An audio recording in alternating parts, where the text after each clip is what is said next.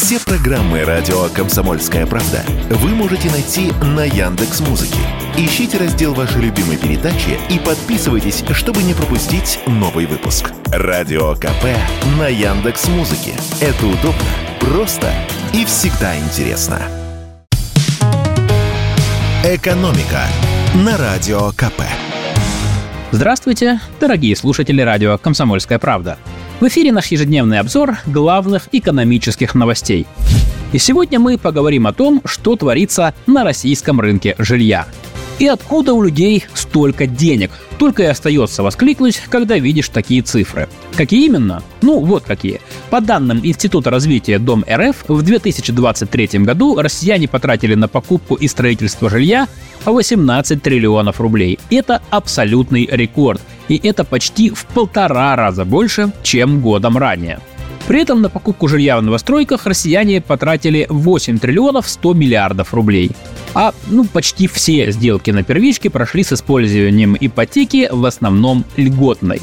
Как рассказал нам член Совета гильдии риэлторов Московской области Роман Вихлянцев, льготными программами пользовались все. Некоторые купили даже по 2-3 квартиры в инвестиционных целях. Поэтому спрос на рынке новостроек в прошлом году был рекордным. Вторичный рынок до середины прошлого года тоже чувствовал себя замечательно, потому что были низкие ставки по ипотеке под 8-9% годовых. И вот результат. Жилье за прошлый год подорожало в среднем на 11%.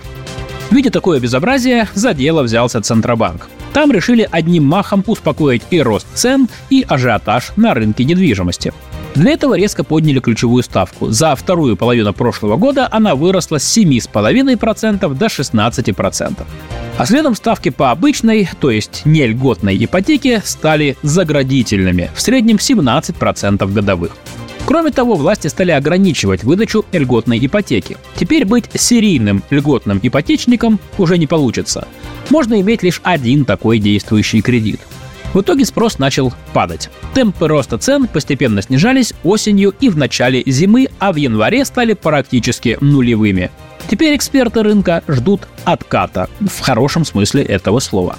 Как и рассказал нам эксперт Роман Вихлянцев, на рынке есть несколько тенденций.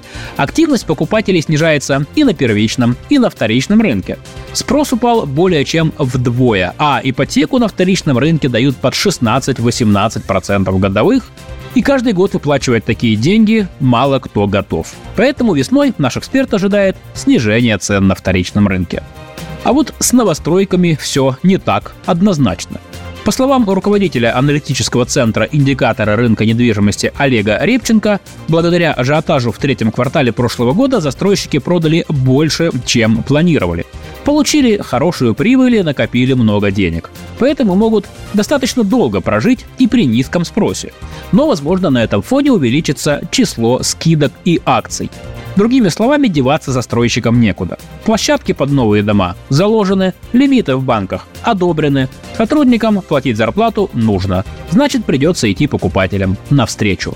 Риэлтор Роман Вихлянцев ожидает снижения цен на первичном рынке летом. У застройщиков, да, конечно, есть хорошая подушка безопасности, но к лету этот запас, скорее всего, кончится. И тогда можно рассчитывать на более серьезное снижение цен. При этом льготные программы в правительстве будут постепенно сворачивать. Свою роль они выполнили, поддержали бизнес в сложные времена. Но сейчас они только разгоняют цены, поэтому вреда от льготных программ больше, чем пользы.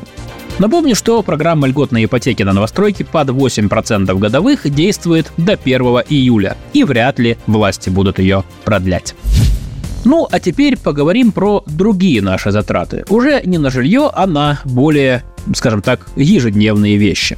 Росстат поделился статистикой о поведении цен в конце февраля. Так вот, за неделю с 20 по 26 число цены в стране выросли на 0,13%. Немного, но дьявол, как известно, кроется в деталях.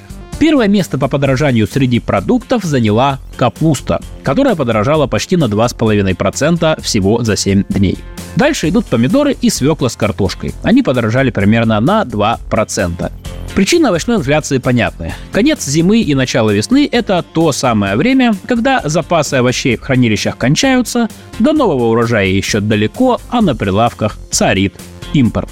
Есть и продукты, которые потеряли в цене. Сильнее всего подешевел чай, почти на 0,5% за неделю.